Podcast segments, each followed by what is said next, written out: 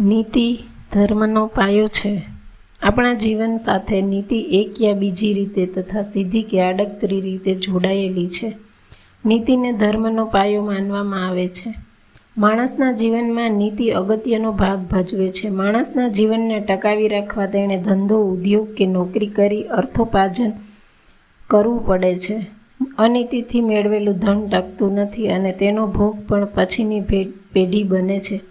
નીતિ તથા ધર્મને સાથે રાખીને કરેલા કર્મો વિશેષ ફાયદાકારક હોય છે. નીતિમાન લોકોનું સમાજમાં પણ વિશેષ સ્થાન હોય છે.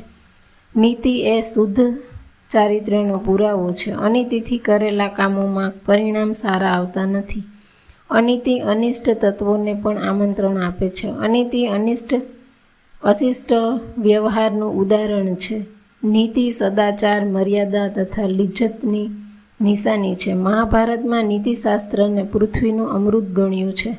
નીતિવાનને સન્માન મળે છે. નીતિથી જીવનમાં સુદૃઢતા, શિસ્ત, આત્મવિશ્વાસ તથા સમૃદ્ધિ આવે છે. ભ્રષ્ટતા માનવીને દુઃખોની ગરતામાં લઈ જાય છે. આપણે ત્યાં નીતિના પણ વિવિધ પ્રકારો છે. જેમ કે રાજનીતિ, અર્થનીતિ, આરોગ્ય નીતિ, ધર્મનીતિ, સરકારી નીતિ વગેરે. સરકાર પણ વિવિધ નીતિઓ કે આયોજનો ઘડે છે.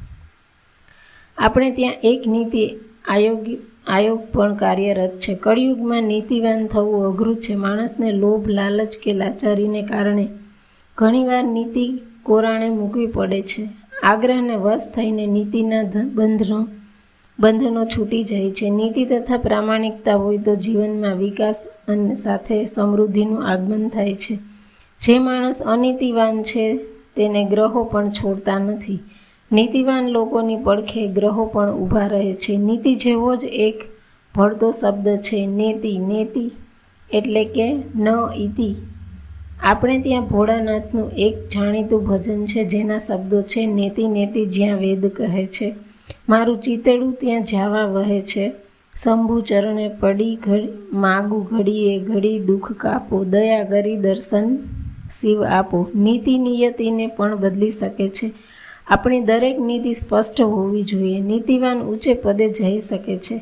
આપણે જે કાંઈ પણ કામ કરીએ તેમાં આપણી નીતિ હિસ્સો કે ફરજ અગત્યના તત્વો છે. નીતિનો નાદ અનિર્સ્ફરતો રહે તો જીવનમાં સુદૃઢતા આવે છે. આપણા શાસ્ત્રો પુરાણો પણ નીતિને અગત્યનું સ્થાન અપાયું છે.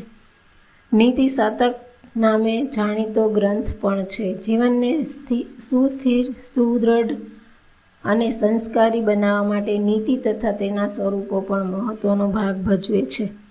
પ્રવર્તમાન સમયમાં નીતિ નિયમો, બંધનોનું પાલન જરૂરી છે. આપણે આપણા ધર્મનો પાયો નીતિથી જ સુદૃઢ કરીએ છીએ. આવું આપણે પણ નીતિવાન થઈએ.